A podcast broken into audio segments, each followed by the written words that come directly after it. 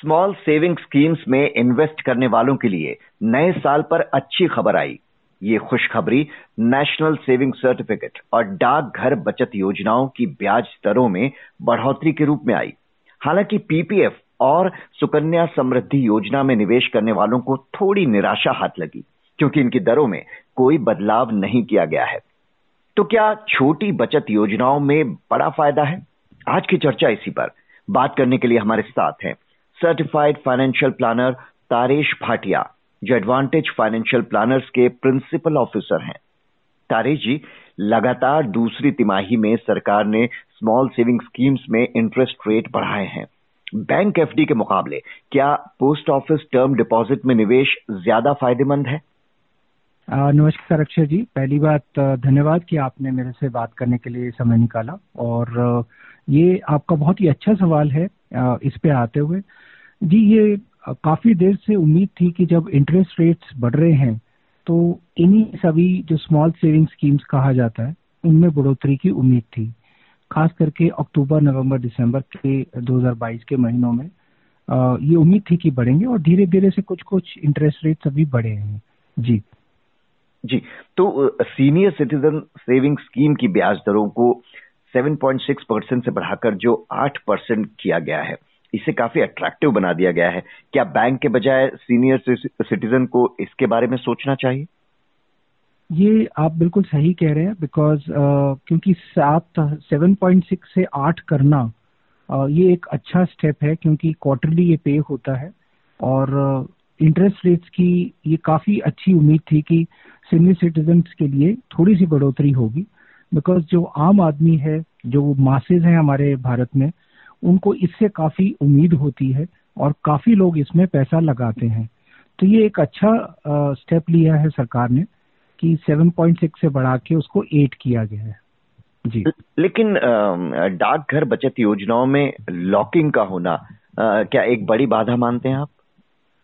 ऐसा नहीं है ये आप एलआईसी से ले सकते हैं अलग अलग जगह से ले सकते हैं। सिर्फ़ डाकघर से होना ज़रूरी नहीं है कि सीनियर सिटीजन सेविंग स्कीम आप सिर्फ़ डाकघर से लें। नहीं सीनियर सिटीजन नहीं बाकी स्कीम्स की भी अगर बात करें। जी। पोस्ट ऑफ़िस और जो पोस्ट ऑफ़िस से रिकरिंग डिपॉजिट की स्कीम्स होती हैं ये अक्सर जो गाँव के लेवल के लोग हैं या जो छोटे शहरों में लोग रहते हैं जिन्हें बड़े बैंक से या कोई फाइनेंशियल प्लानर से या ऑनलाइन ऐप से या कोई वेबसाइट से सहूलियत नहीं मिलती और नॉलेज इंफॉर्मेशन नहीं होती है। उनके लिए ये ठीक है कि वो पोस्ट ऑफ़िस जो कि सरकार से चलता है तो ये अच्छा है कि उनके थ्रू चल रहा है पोस्ट ऑफ़िस। हाँ आगे चल के ये एल के ऑफ़िस में मिले तो और भी अच्छा होगा। जी। जी क्योंकि सर्विस यहाँ पर एक बड़ी समस्या है। अभी भी बहुत से डाकघर पुराने ढर्रे पर ही चल रहे हैं। काफ़ी वक्त लगता है। मिसमैनेजमेंट भी दिखता है। ये कितनी बड़ी समस्या मानते हैं आप? ये आप सही कह रहे हैं क्योंकि इतने सालों में डाकघर को अगर हम जाकर भी देखें चलकर भी जाएँ, गाँव में देखें तो वहाँ पर इतना कंप्यूटर्स नहीं मिलेंगे, आपको मोबाइल से इंटरनेट नहीं मिलेगा और इतना हाईटेक लेवल पे नहीं मिलेगा जितने की पिछले दस सालों में या बीस सालों में हमारे अलग अलग सरकारी डिपार्टमेंट प्राइवेट और आप इंश्योरेंस कंपनीज़ ले लीजिए म्यूचुअल फंड्स ले लीजिए स्टॉक मार्केट ले लीजिए कि आप तुरंत ऐप के ऊपर इन्वेस्ट कर सकते हैं। अगर आप किसी ऑफ़िस में भी जाएँ तो वहाँ पर भी आपको सेकंड्स में ये सुविधा उपलब्ध हो जाती है। तो उसके मुकाबले आप सही कह रहे हैं कि पोस्ट ऑफ़िस लगता है कि थोड़ा सा पीछे रह गया और उसको थोड़ा और एडवांस होना चाहिए। लेकिन ये सिक्के का एक तरफ़ है। दूसरी तरफ़, अगर आप देखेंगे, मैंने भी देखा है, बहुत छोटे छोटे शहरों में, गाँव में पोस्ट ऑफ़िस ज़रूर होता है। चाहे वहाँ पर नहीं चल रहा चाहे वहाँ पे फ़ोन लाइन नहीं चल रही, चाहे वहाँ पे कंप्यूटर्स नहीं पहुँचे हैं, लेकिन पोस्ट ऑफ़िस चल रहा है। तो वहाँ चल रहा है, इसका मतलब वहाँ पर ये स्कीम्स उपलब्ध है। तो उस तरीके से ये एक अच्छा है कि चल तो रहा है और ईमानदारी है और कोई वहाँ पर क्रिप्टो करेंसी या कोई हेर फेर नहीं हो रहा कि मेरे बैंक अकाउंट से पैसे कहीं और चले गए। तो ये तीनों चारों चीज़ों को अगर आप देखेंगे तो शायद ये एक अच्छा पहलू है कि वहाँ पर क्रिप्टो करेंसी नई नई स्कीम्स कोई चिट फंड या कोई और ऐसी प्राइवेट स्कीम्स पोस्ट ऑफ़िस में नहीं पहुँची है। तो उस तरह से पोस्ट ऑफ़िस बचा हुआ है और आम आदमी को एक बहुत बड़ा भरोसा मिलता है। आपके इस पॉडकास्ट के माध्यम से भी कि सरकार के द्वारा चलाया गया पोस्ट ऑफ़िस छोटे से छोटे शहर में, बड़े से बड़े शहर में भी अगर है तो वो एक बहुत कॉन्फिडेंस के साथ एक आम आदमी कोई भी इनमें से स्कीम को ले सकता है। और क्योंकि इसमें एक साल, दो साल नहीं है, पाँच साल तक का आप टाइम डिपॉजिट कर सकते हैं। तो एक आम आदमी को भरोसा चाहिए होता है कि मेरा पैसा जो है वो सुरक्षित रहेगा। सात साल बहुत होते हैं पाँच साल बहुत होते हैं कि आप रिकरिंग डिपॉजिट को वहाँ पर कर रहे हैं। जी। डेफिनेटली एक बहुत बड़ा पॉजिटिव पॉइंट है कि डाकघर की सेवाएँ दूर दराज के इलाकों में बहुत आसानी से उपलब्ध हैं। स्मॉल सेविंग स्कीम्स में अगर हम बढ़ोतरी की बात कर रहे हैं लेकिन पीपीएफ और सुकन्या समृद्धि योजना की ब्याज दरों में कोई बदलाव नहीं हुआ। इसे कैसे देखते हैं आप? देखिए पीपीएफ जो है ना वो एक बहुत बड़े अमाउंट्स जो है सरकार के और हमारी जीडीपी भी इसी से बहुत बड़े अवसर पर चलती है। तो उस लाख करोड़ के अमाउंट को अगर आप बड़े को देखें तो उसको मैनेज करना और उसको सस्टेन करना 7.1 सात दशमलव एक पे भी करना मेरे ख्याल से पिछले एक दो तीन सालों में भी बहुत मुश्किल का काम रहा है। आ, मेरे माने तो ये हो जाना चाहिए था छह साढ़े छह क्योंकि जब महँगाई दर छह पे चल रहा है। तो अगर मैं 7.1 सात दशमलव एक पे दे पा रहा हूँ पीपीएफ सरकार दे पा रही है तो ये भी एक अच्छा स्टेप है कि इसको कम नहीं किया गया। और इसको दो तीन साल में कभी भी कम किया नहीं गया था, उसको भी आप नज़र मार के देखें, जब इंटरेस्ट रेट्स चार पे चले गए थे, तीन पे चले गए थे फिक्स डिपॉजिट साढ़े तीन चार पे चल रहे थे तो पीपीएफ सेवन सात दशमलव एक पे चल रहा है। तो यानी कि वो उस टाइम पे भी बहुत अच्छा रहा और आने वाले टाइम में भी यही चीज़ एक भरोसा दिलाती है कि चाहे इंटरेस्ट रेट्स गिर जाएँ, लेकिन उम्मीद है कि ये सात के आसपास चलता रहेगा। और इसके पीछे हम सब जानते हैं कि काफ़ी बड़ी यूनियंस भी हैं जो इससे कम होने नहीं देंगी। तो उसको चला पाना सरकार की तरफ़ से एक बहुत ही कठिन प्रयोजन होता है कि सात दशमलव एक पे भी चला पाना, जबकि ये कुछ पाँच सौ हज़ार या दस हज़ार करोड़ नहीं है, ये लाख करोड़ का पूरा प्रयोजन किया जाता है सरकार की तरफ़ से। तो उस तरह से इसको चला पाना बहुत बड़ी बात है। और आम आदमी के लिए मैं यही कहूँगा कि ये एक अच्छा सरकार का प्रोग्राम है, स्मॉल सेविंग्स करना, कि आप इसको चला पाए और आम आदमी को ये कॉन्फिडेंस विश्वास दिलाता है कि मेरा पैसा सुरक्षित है। चाहे इंटरेस्ट रेट्स गिरे, चाहे इंटरेस्ट रेट्स बढ़े मुझे कम से कम ये टैक्स फ्री ये मैं दूसरी चीज़ बहुत बड़ी कहूँगा कि इसमें कुछ भी इनकम टैक्स नहीं लग रहा है। चाहे इसकी लिमिट अभी डेढ़ लाख रुपए है। तीसरी चीज़ इसी में मैं यही कहूँगा कि अभी बजट में आने की उम्मीद है कि ये डेढ़ लाख को शायद दो लाख किया जाए या ढाई लाख किया जाए।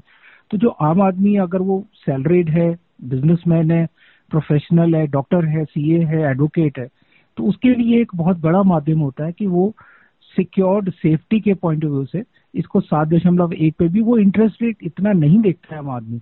वो इसकी सेफ्टी और सिक्योरिटी देखता है कि पाँच साल, दस साल, बीस साल के लिए मैं अपने पैसे को लगा रहा हूँ। और जैसा कि नाम है कि तो प्रोविडेंट फंड यानी ये मेरे रिटायरमेंट के टाइम काम आएगा। तो अगर ये पंद्रह लाख, पच्चीस लाख, पचास लाख बन गया है तो तब भी मुझे मिलेगा। तब भी उम्मीद है कि ये सात दशमलव एक पे मिलेगा। तो ये भरोसा हो पाना और ये तीनों चीज़ों को ध्यान में रखते हुए, मद्देनजर रखते हुए मेरे हिसाब से ये ठीक है। ज़्यादा की उम्मीद करी जा सकती है। बजट के बाद शायद अगले क्वार्टर में बढ़ जाए। जब इंटरेस्ट रेट्स बढ़ रहे हैं, चौथी चीज़ ये कि बढ़ रहे हैं इंटरेस्ट रेट्स तो हो सकता है अगली बार, अगले क्वार्टर में मिनिस्ट्री ऑफ़ फाइनेंस भारत सरकार इसको बढ़ाने का बजट थोड़ा सा बढ़ाए। और मेरे हिसाब से ये सात दशमलव पाँच पे जाता है तो बहुत अच्छा कदम होगा सरकार की तरफ़ से। जी। महँगाई में कमी के संकेत तो मिलने लगे हैं। ये ट्रेंड अगर जारी रहता है तो अगली तिमाही में ब्याज दरों में कोई बदलाव की उम्मीद की जा सकती है?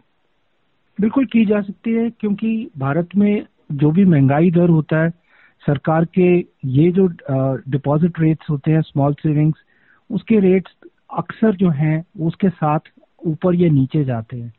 जैसे मैंने पहले कहा कि पिछले दो साल में जब कोविड के दौरान हम निकले और सरकार इंटरेस्ट को गिराया तो इसको नहीं गिराया।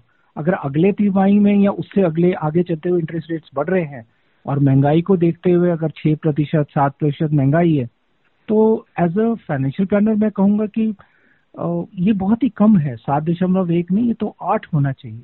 अगर सरकार उसको कर सकती है तो बजट के साथ ही इसको बढ़ा देना चाहिए।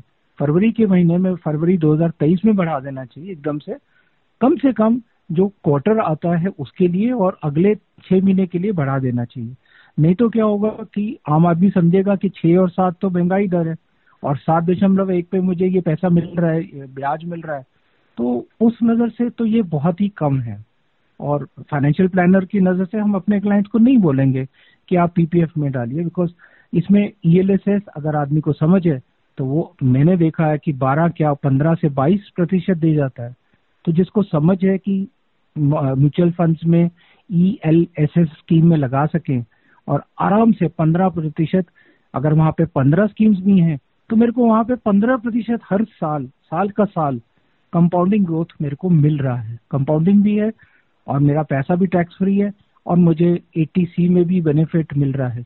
तो अगर नज़र से देख रहे हैं एटीसी इनकम टैक्स एक्ट की नज़र से तो ये बहुत कम है। ये बढ़ना चाहिए, बिल्कुल बढ़ना चाहिए, कम से कम आठ होना चाहिए। दोनों तीनों नज़र से, एक तरफ़ की महँगाई दर, दूसरी तरफ़ मेरे पास दूसरे और क्या प्रयोजन है, मैं कहाँ पैसे को बचा सकता हूँ?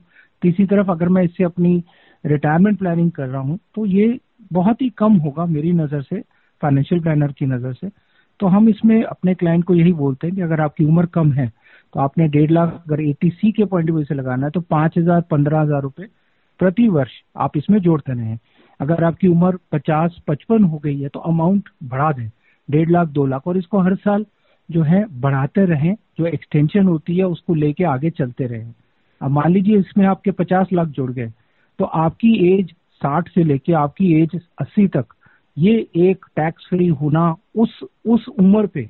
एक और चीज़ आप समझे कि इस उम्र का भी एक तकाजा होता है कि मुझे साठ के बाद पैंसठ के बाद मुझे अगर सात दशमलव एक मिल रहा है और मेरे को अगले बीस साल तक ये मिलता रहेगा तो ये टैक्स फ्री अगर आप उसको देखेंगे कि मेरा तीस प्रतिशत टैक्स नहीं लग रहा, मैं चाहे तीस थर्टी परसेंट स्लैब में भी आ रहा हूँ तो अगर उसको इसमें जोड़ देंगे तो 2.5 आप 2.1 इसमें जोड़ दीजिए तो ये सवा नौ के करीब मेरे को टैक्स फ्री टैक्स की नज़र से मेरे को रिटर्न भी मिल रही है। मैं हर तीन महीने में पैसे निकाल भी सकता हूँ।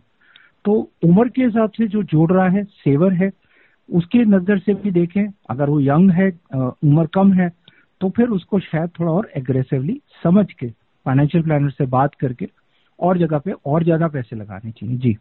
जी तो छोटी बचत योजनाओं में निवेश करने वालों के लिए इस मुद्दे को इतनी आसान भाषा में समझाने के लिए तारेश भाटिया जी, आपका बहुत बहुत शुक्रिया।